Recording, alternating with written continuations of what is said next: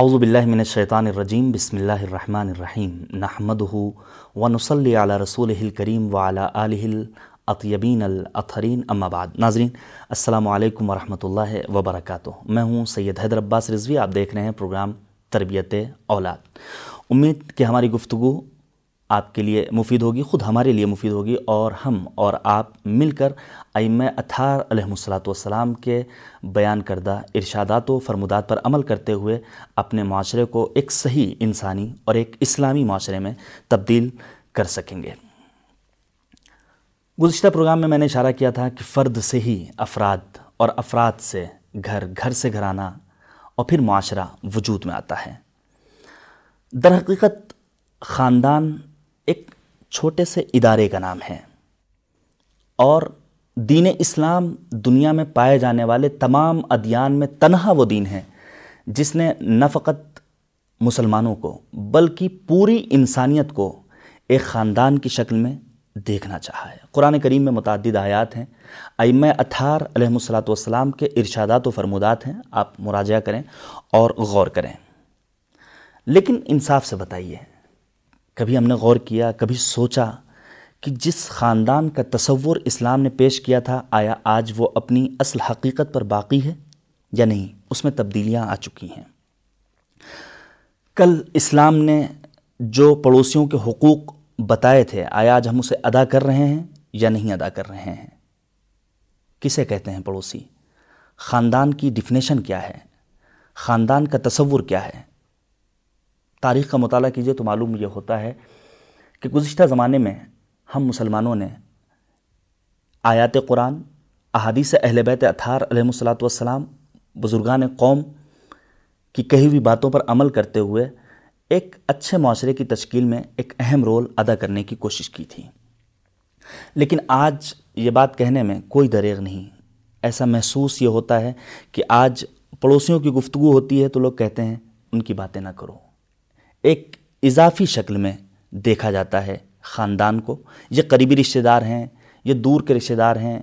ان سے ایک عرصے کے بعد ملاقات ہو رہی ہے۔ فلاں کے گھر جانا نہیں ہوتا ہے، نہیں، بلکہ اسلام کے قوانین کو دیکھنا ہوگا۔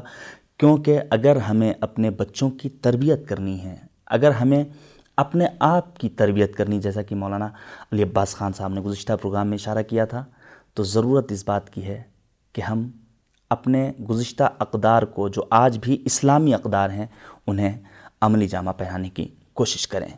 ضرورت اس بات کی ہے کہ ہم اپنے کردار کو اتنا معطر بنا لیں کہ خود تو معطر رہیں ہی، جس گلی سے گزر جائیں، جس کوچے سے گزر جائیں، جس طرف سے گزر جائیں، وہاں بھی خوشبو بکھیرتے ہوئے چلے جائیں۔ شاعر نے کیا خوب کہا ہے، کم سے کم اتنا معطر ہو، تمہارا کردار گھر سے نکلو تو پڑوسی کو بھی خوشبو آئے۔ طبیعت اولاد میں آج پھر ہمارا ساتھ دیں گے سرکار حجت الاسلام والمسلمین۔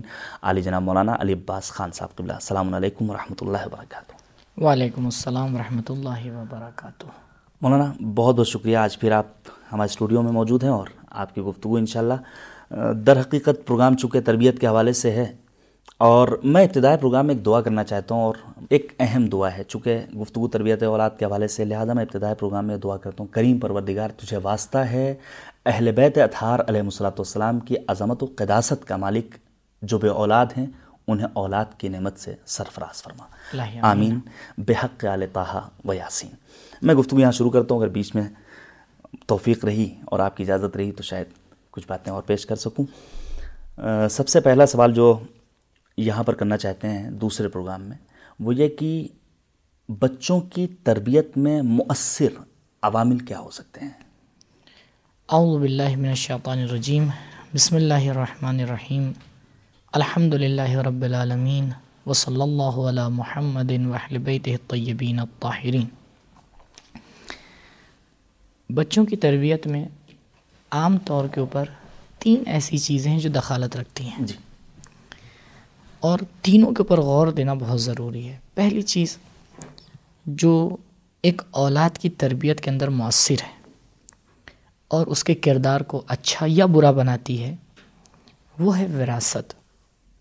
یعنی وہ چیزیں جو یہ بچہ اپنے اجداد سے لے کے آ رہا ہے۔ ماں ہے، باپ ہے، ماں باپ کے ماں باپ ہیں، خاندان ہے، جس کو کہنا چاہیے خاندانی اثرات۔ کبھی کسی بچے کا چہرہ ہے وہ خاندان کے کسی فرد کے اوپر چلا جاتا ہے۔ کبھی بچے کا کچھ انداز ہے وہ کسی کے اوپر چلا جاتا ہے۔ کچھ خصوصیات ہیں یا اچھی باتیں یا بری باتیں جی ہاں۔ یہ جو ہے اور معمولاً جب ایک بچہ اس دنیا میں آتا ہے اور کسی گھر میں خدا بند مطال یہ نعمت دیتا ہے اور جو آپ نے دعا کی انشاءاللہ کے پروردگار متعال جتنے بھی اس دنیا میں شیعان حیدر کرار ہیں خصوصاً ان کے لیے اس دعا کو قبول کرے اور انہیں اولاد کی نعمت سے نوازے۔ جب کسی گھر میں ایک بچہ آتا ہے تو ہر انسان جس کا خونی رشتہ ہوتا ہے اس بچے سے کسی نہ کسی اینگل سے اس بچے کو اپنے آپ سے جوڑنے کی کوشش جی۔ کرتا ہے۔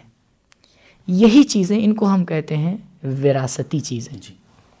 کچھ عادتیں ہوتی ہیں اس کے مسکرانے کا انداز ہے اس کے بات کرنے کا انداز ہے اس کا رنگ ہے اس کے بال جو بھی یہ ایک چیز جی۔ تو پہلی وہ چیز جو بچے کے اندر مؤثر ہے وہ ہے وراثتی چیزیں۔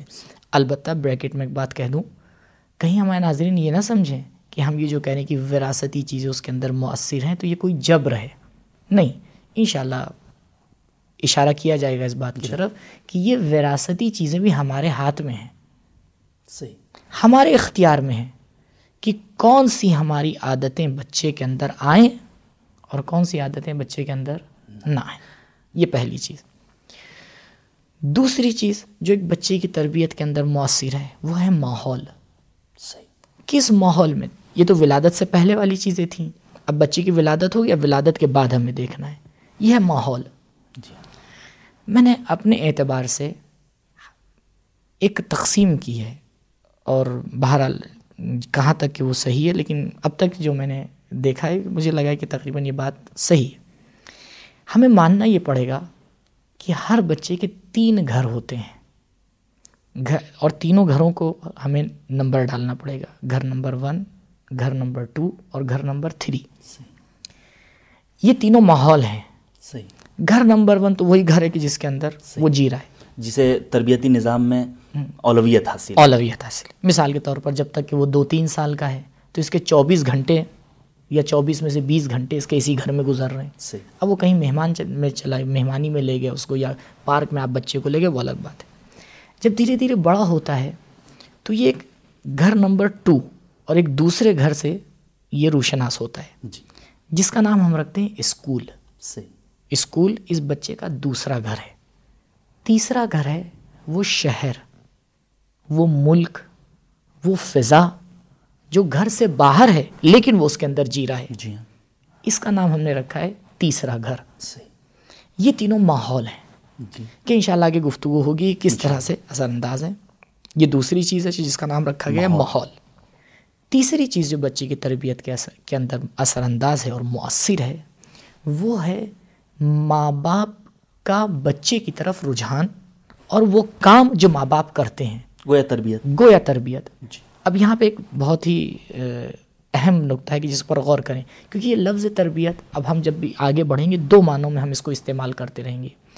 ایک مرتبہ ہم جب تربیت کہیں گے تو تربیت یعنی وہ باتیں کہ جو وراثتی نہیں ہیں وہ باتیں کہ جو ماحول سے ان کا کوئی ربط نہیں ہے بلکہ ماں باپ ہیں کہ جو ان باتوں کو آ کے بچوں کو سکھاتے ہیں، بچوں کو آ کے اس کے اوپر آمادہ کرتے ہیں۔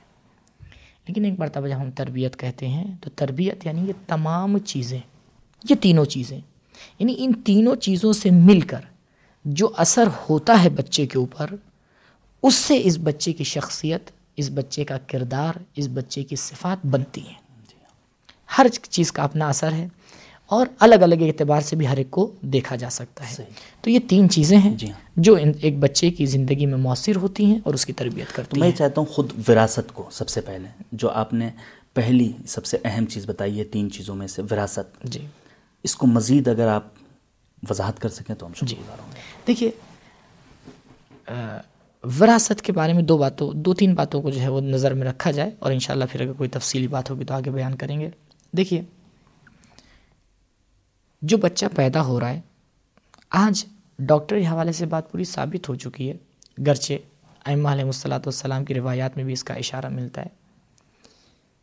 ہر فرد ہر انسان کچھ چھوٹے چھوٹے حصوں سے مل کے بنا ہوتا ہے۔ جی۔ آج کی زبان میں جس کو کہا جاتا ہے D N A. D N A. ایک ڈی این اے ایک انسان کا اور پورا وہ انسان کوئی فرق نہیں ہے۔ یعنی ایک ڈی این اے کے ذریعے سے انسان کے اس کی تمام صفات کا اندازہ لگایا جا سکتا ہے۔ پوری جو اس کی خصوصیات ہیں اس کو پتہ لگایا جا سکتا ہے۔ یہ بچہ جو اس دنیا میں آ رہا ہے یہ ماں باپ کے خون کا ہی ایک حصہ ہے۔ اب ہم دوبارہ پلٹیں گے۔ اس حدیث کی طرف بھی جو مولا کائنات علیہ السلۃ والسلام سے ہم نے پچھلے پروگرام میں جی۔ محترم ناظرین کے سامنے تلاوت کی تھی۔ کیوں مولا کائنات علیہ السلۃ والسلام اس بات کے اوپر تاکید کر رہے ہیں کہ وہ انسان جو چاہ رہا ہے تربیت کسی کی تربیت کرے وہ پہلے اپنی تربیت کرے۔ یہ ایک بات۔ میں نے اشارہ کیا تھا کہ بچے کی تربیت کب سے شروع ہوتی ہے؟ شادی کے ایک سال پہلے سے۔ جی کم سے کم۔ دیکھیے جو صفات ہیں ہمارے اندر جب اس بچے کا نطفہ ماں کے پیٹ میں بندھے گا تو وہ اپنے اندر کچھ صفات کو لیے ہوگا۔ جب یہ بچہ پیدا ہوگا تو یہ ان صفات کے ساتھ اس دنیا میں آئے گا۔ جی۔ اب اگر وہ صفات اچھی ہیں تو ہمارے لیے بہت آسانی ہے۔ یعنی اب یہ بچہ جو اس دنیا میں آ رہا ہے یہ وراثتی حوالے سے ان صلاحیتوں کو اپنے ساتھ لے کے آ رہا ہے جن صلاحیتوں کو اجاگر کرنے میں جن کو کمال تک پہنچانے میں ہمیں بہت آسانی ہے۔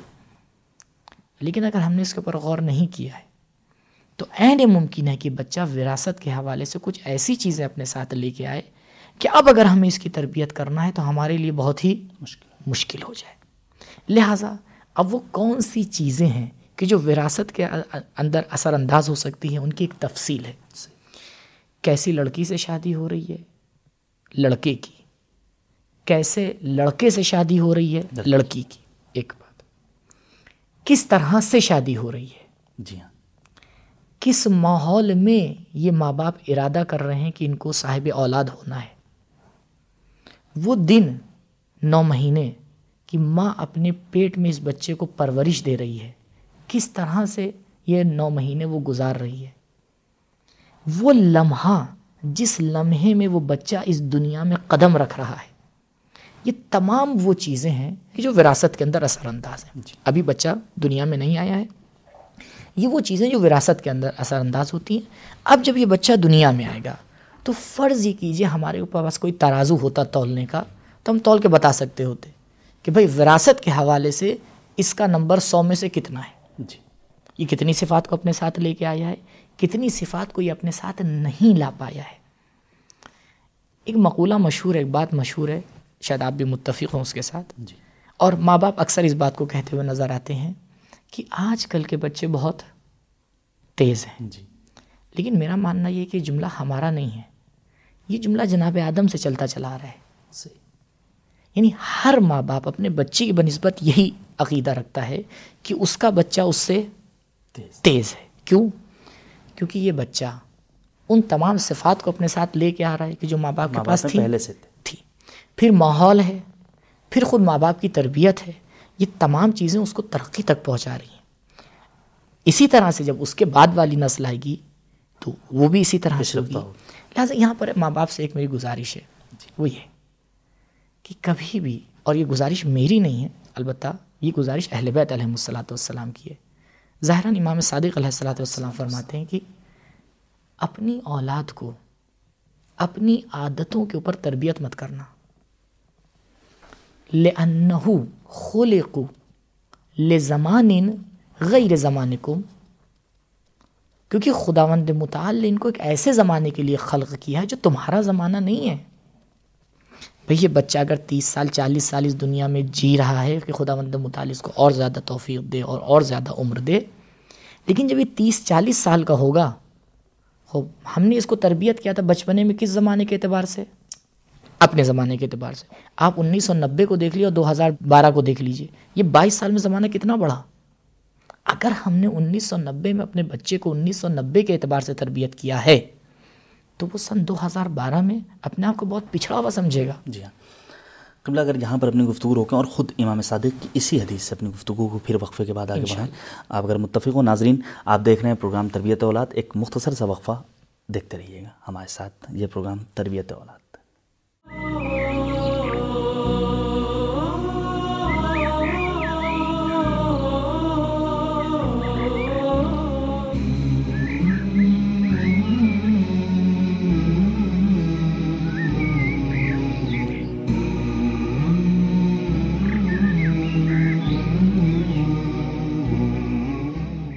ناظرین آپ دیکھ رہے ہیں پروگرام تربیت اولاد۔ ایک بار پھر سے خوش آمدید درج کرتا ہوں اور آپ حضرات کی خدمت میں وہ حضرات جو بعد میں ہم سے ملق ہوئے ہیں ان کی خدمت میں ہدیہ سلام پیش کرتا ہوں اور امید کرتا ہوں کہ یہ گفتگو ہم سب کے لیے مشعل راہ قرار پائے گی۔ قملہ وقفے سے پہلے آپ نے اشارہ کیا تھا صادق عال محمد حضرت امام جعفر صادق علیہ السلاۃ والسلام کی ایک حدیث کی جانب جس میں امام نے فرمایا تھا کہ اپنی اولاد کی اپنی عادتوں پر تربیت نہ کرو۔ جی۔ جی ہاں۔ یعنی اپنے زمانے کے اعتبار سے نہیں زمانے سے آگے۔ جی۔ اس روایت سے ایک بہت اچھی بات سمجھ میں آتی ہے اور ہماری ذمہ داریاں بہت زیادہ بڑھ جاتی ہیں۔ جی۔ اب ماں باپ کو صرف اولاد کی تربیت نہیں کرنا ہے بلکہ ماں باپ کو دور اندیش بننا ہے۔ ماں باپ کو یہ سمجھنا ہے کہ آج سے بیس سال کے بعد وہ کون سی چیزیں ہیں جو میرے بچے کے لیے ضروری ہیں۔ مجھے اپنے بچے کو اس کے اعتبار سے تربیت کرنا ہے۔ ہماری جانیں قربان ہوں۔ اہل بیت علیہ السلاۃ والسلام کے اوپر۔ مولا کائنات نے کبھی بھی اپنی کسی بچے کی تربیت اپنے زمانے کے اعتبار سے نہیں کی۔ اگر اپنے زمانے کے اعتبار سے تربیت کرتے، پھر میں اسی مثال کا سہارا لوں گا جو پچھلے پروگرام میں میں نے سہارا لیا تھا۔ اپنے اعتبار سے اگر آپ دیکھیں گے تو جناب ابوالفضل عباس علیہ السلاۃ والسلام کی تربیت کس زمانے کے اعتبار سے کی جا رہی ہے؟ اس زمانے کے اعتبار سے کہ جو بتیس سال کے بعد دوربین نگاہ امام کی دیکھ رہی تھی۔ اب ضرورت پڑنے والی۔ ہے اچھا مولا اپنے زمانے کے اعتبار سے اگر تربیت کرتے تو کیا ہوتا؟ بہت عین ممکن ہے کہ یہ بچہ جو اس زمانے کے اعتبار سے تربیت پا رہا ہے جب اس زمانے میں پہنچتا کہ جہاں ماحول بالکل ہی بدل چکا ہے معاشرہ چینج ہو چکا ہے اسلام صرف نام کو ہے حقیقت اسلام موجود نہیں ہے اور بھائی سر کٹانے کے لیے کربلا کے میدان میں آ کے کھڑا ہو جاتا ہے۔ اگر اس کی تربیت صحیح نہ ہوتی تو کیا یہ فیصلہ لے پاتا کہ جب شمر جیسا انسان امان نامہ اس کے پاس لے کے آ رہا ہے تو کیا آسان ہوتا اس کے لیے فیصلہ لینا کہ میں اس کے اوپر ہاں کہوں یا نہ کہوں؟ تو ہمیشہ ہم اپنے اہل بیت علیہ السلاۃ والسلام کی سیرت میں دیکھیں گے کہ جب بھی انہیں نے تربیت کی ہے اولاد کی اس بات کو نظر میں رکھا اور ہم سے یہی کہا ہے چاہے۔ تو وراثت کے حوالے سے یہ کچھ باتیں ہیں جی۔ کہ انشاءاللہ بہرحال جو میں نے کچھ نکات آپ کے سامنے پیش کیے ہر ایک کے اوپر اگر فرصت ہوگی تو گفتگو انشاءاللہ یقیناً۔ دوسرا جو اہم عنصر اور اہم سبب آپ نے بیان کیا جسے بہت اچھی طرح سے آپ نے تین گھروں میں تقسیم کیا ہے پہلا گھر دوسرا گھر تیسرا گھر۔ اور جس میں پہلے گھر کو یقیناً ایک مرکزی حیثیت حاصل ہے تربیتی نظام میں۔ اس کی ماحول کی کیسی وضاحت کریں گے آپ؟ جی۔ دیکھیے یہ جو میں نے نمبر ڈالا ہے یہ اہمیت کے اعتبار سے۔ جی ہاں۔ خوب پہلا نمبر دیا گیا ہے خود اس کے گھر کو۔ جی۔ یقیناً یقیناً۔ دیکھیے عجیب بات ہے کچھ جانور بھی ہیں میں حالات شاید نام لینا ضروری ہو جائے۔ مثال کے طور پر بندر۔ جی۔ اس کو کہتے ہیں تقلید کرتا ہے۔ جی ہاں۔ ہے نا؟ بچہ جب چھوٹا ہوتا ہے اس کے اندر یہ چیز بہت زیادہ پر رنگ ہوتی ہے تقلید کرنے کی۔ جی ہاں۔ ایک گھر کا ماحول یہ ہے کہ جیسے ہی نماز کا وقت آتا ہے کیا کہنا ہے؟ وہ دیکھتا ہے کہ میرے باپ نے جو بھی کام کر رہا تھا چھوڑ دیا وضو کیا اور ماں باپ کہیں جا رہا ہے۔ وہ سوال کرے گا بچے کی عادت ہوتی ہے بابا کہاں جا رہے ہیں؟ اب اس کے بعد کا بیٹا میں مسجد میں جا رہا ہوں۔ یہ بچہ اگر بچپنے میں ان باتوں کو دیکھے گا تو یہ بتائیے اس بچے کے بہکنے کے زیادہ امکانات ہیں یا اس بچے کے جس نے اپنے گھر میں کبھی کسی کو نماز پڑھتے ہوئے دیکھا ہی نہیں ہے۔ لہٰذا یہ جو پہلا گھر ہے اس میں ہمیں کن باتوں کی رعایت کرنا چاہیے؟ یہ ایک اہم موضوع گفتگو ہے۔ دوسرا گھر ہم نے جس کا نام رکھا اسکول۔ جی۔ بہت ہی تعصف کے ساتھ مجھے یہ کہنا پڑ رہا ہے کہ آج کل جو ہمارا پڑھائی کا نظام ہے۔ اور یہ میری جو بات ہے میں محترم ناظرین سے میری گزارش ہے کہ اس کے اوپر غور کریں۔ اسکول جس کو فارسی کی زب فارسی زبان میں دبستان جو کہ ادبستان سے لیا گیا ہے ادب اور استان یعنی جی۔ ادب کی جگہ جس کو دبستان کہا جاتا تھا آج وہ ماں باپ کے لیے ذہنی ٹینشن کا شکار بن گیا ہے۔ پہلے جب ہمارا بچہ اسکول جا رہا ہوتا تھا، تو ماں باپ سکون سے یہ سوچتے تھے کہ بچہ جا رہا ہے، کچھ سیکھ کے آئے گا۔ آج یہ تو ان کے دل میں ایک کے کونے میں ہے کہ بچہ انگریزی سیکھ لے گا، میتھ سیکھ لے گا، کمپیوٹر سیکھ لے گا، فزک اور سائنس کے اوپر وہ ماہر ہو جائے گا۔ لیکن اسی کے سائڈ میں ان کے دل کی دھڑکن بڑھ جاتی ہے جب بچہ ان کا اسکول جا رہا ہوتا ہے۔ خصوصاً جب بچہ بڑے کلاس میں ہوتا ہے۔ یعنی ہائی اسکول، انٹر، کالج، جب اس کے نزدیک ہمارے جوان ہوتے ہیں، اب ماں باپ کا ذہن پریشان ہوتا ہے کہ کب ہمارا بچہ کالج سے ایک نئی چیز جو ہے وہ سیکھ کے گھر میں آ رہا ہے جو ہمارے لیے پریشان کن ہے۔ تو بہرحال یہ چیز ہمارے ہاتھ میں نہیں ہے فی الحال، اس کی غلطی بھی ہم خود ہیں۔ کیوں؟ کیونکہ جس طرح سے ہماری ذمہ داری ہم اپنے معاشرے کو بنائیں، اسی طرح سے ہماری ذمہ داری ہے ہم ان چیزوں کو بھی بنائیں جو ہمارے معاشرے کو تربیت کرنے میں اثر انداز ہیں۔ ہم نے آج سے پچاس سال پہلے یہ نہیں سوچا کہ پچاس سال بعد ہمیں کس طرح کی اسکول کی ضرورت ہے۔ اگر ہم نے یہ سوچا ہوتا تو آج ہمارے ماں باپ بہت ہی سکون خاطر سے اپنے بچے کو اسکول بھیجتے وہ جاتا اور آتا۔ لہٰذا یہاں پر کچھ باتیں ہیں انشاءاللہ کہ جو ماں باپ کی خدمت میں پیش کرنا ہے کہ اس مشکل سے وہ کس طرح سے لڑیں، وہ کون سے راہکار ہیں اور ہم ہم کام ہیں جو کر سکتے ہیں کہ یہ جو مشکل اسکول کی طرف سے ہمارے بچوں کو لاحق ہو رہی اس کو کم سے کم کر سکیں۔ یہ دوسری چیز۔ جی۔ تیسری چیز جو بہت زیادہ ہمارے لیے اہمیت رکھتی ہے وہ یہ ہے ہم سیکھیں۔ سیکھیں باقاعدہ سیکھیں۔ صحیح۔ کہ کس طرح سے ہمیں اپنے اولاد کی تربیت کرنا ہے۔ امیر المومنین کا وہ ارشاد۔ وہ ارشاد۔ جی۔ پہلے ہم خود سیکھیں۔ جی۔ جب تک کہ ہم نہیں سیکھیں گے ہم کیسے سکھا پائیں گے؟ صحیح۔ ہمیں پتہ ہونا چاہیے بچہ بچہ ہے۔ بچہ تیس سال کا جوان نہیں ہے۔ اس لیے فارسی میں ضرور مسئلہ ہے کہ اگر آپ بچے کے ساتھ گفتگو کر رہے ہیں تو بچے کی زبان میں گفتگو کریں۔ جی۔ ایک واقعہ رسول اکرم صلی اللہ علیہ وسلم کا اور شاید ہمارا وقت بھی اختتام پر ہو۔ جی ہاں۔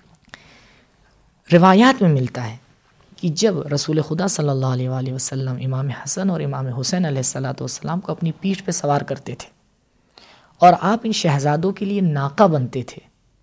اور تفصیلی داستانیں جی۔ جو انشاءاللہ میں بیان کروں گا تو حضرت اپنی زبان سے اونٹ کی آواز نکالتے تھے۔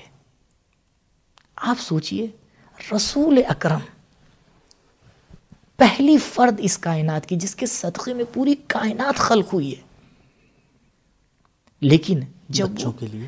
غور کریں ٹھیک ہے کہ یہ شہزاد حسن اور حسین ہیں لیکن اس کے اندر ایک تربیتی پہلو بھی ہے کہ دیکھو جس طرح میں رسول ہو کر جب بچوں کے ساتھ آ کے کھیلنا شروع کرتا ہوں تو میں یہ نہیں دیکھتا ہوں کہ میں رسول ہوں میں یہ دیکھتا ہوں کہ میں بچوں کے ساتھ کھیل رہا ہوں۔ لہٰذا ہماری بھی یہی ذمہ داری ہے کہ ہم سیکھیں۔ تو لہٰذا اس باب میں اس چیپٹر میں بھی کچھ باتیں ہوں گی کہ جو ضروری ہے کہ ہم اپنے ناظرین کے سامنے بیان کریں انشاءاللہ۔ بہت اچھی گفتگو تھی۔ قبلہ آج پھر میں آپ کو ایک منٹ کا وقت آپ کے لیے اپنی گفتگو آزاد ہیں آپ نہ کوئی سوال ہے نہ کوئی جواب ہے اگر ناظرین سے کچھ کہنا چاہتے ہیں۔ جی۔ بالخصوص بچوں سے بھی آپ مخاطب ہوں جی۔ اگر ان سے کچھ عرض کرنا چاہتے ہیں۔ لیکن آج میں مناسب سمجھوں گا آج دوبارہ میں ماں باپ سے مخاطب ہوں۔ انشاءاللہ بچوں تک بھی نوبت پہنچے گی۔ دیکھیے ہم بہت سی دعائیں کرتے ہیں اپنے خدا مند مطال سے لیکن میری ان ماں باپ اور ان جوان ماں باپ سے میری گزارش ہے کہ جن کے چھوٹے بڑے جیسے بھی بچے ہیں بہرحال، اور وہ اس مرحلے میں قدم رکھ چکے ہیں کہ انہیں تربیت کرنا ہے، کہ وہ نماز کے بعد جہاں ہر چیز کے لیے دعا کرتے ہیں، خصوصی طور کے اوپر خدا وند مطال کی بارگاہ میں یہ دعا کریں کہ پروردگار ہمیں توفیق دے۔ جس طرح سے اس بچے کو تربیت کرنے کا حق ہے ہم اس طرح سے اس بچے کی تربیت کر سکیں۔ اگر ہم یہ دعا کریں گے تو رب کریم بھی ہماری دعا کو ضرور قبول کرے گا۔ ضرور انشاءاللہ۔ بہت بہت شکریہ۔ میں بھی اختتام میں پروردگار کی بارگاہ میں دعا کرتا ہوں۔ ناظرین آئیے مالک کریم کی بارگاہ میں دعا کرتے ہیں۔ کریم پروردگار تجھے واسطہ ہے۔ اہل بیت اتھار علیہ الصلاۃ والسلام کا۔ ہم سب کو سیرت اہل بیت اطہار علیہ الصلاۃ والسلام پر چلنے کی توفیق کرامت فرما۔ آئیے گلستان خاندان میں فصل بہار جیسا منظر اور موسم دیکھنے کے لیے مالک کریم کی بارگاہ میں التجا کرتے ہیں۔ کریم پروردگار، تجھے واسطہ ہے۔ اہل بیت اطہار علیہ الصلاۃ والسلام کی تمام تر عظمتوں اور رفاتوں کا ہمیں سیرت اہل بیت سے آشنا کرنے کے ساتھ ساتھ ان کے ارشادات و فرمودات کو عملی جامع پہننے کی توفیق مرمت فرما۔ آمین۔ بحق طہ و یاسین۔ ایک گزارش میں، ایک حقیر حیدر عباس کی طرف سے کہ آپ اپنی فیڈ بیک سے نوازیے، اپنے سوالات آپ ہم تک پہنچائیے تاکہ اسے ہم ایک مناسب موقع پر طبلہ علی عباس خان صاحب کی خدمت میں پیش کریں اور یہ ان سوالات کے جوابات آپ تک پہنچا سکیں۔ دعا میں یاد رکھیے گا۔ خدا حافظ۔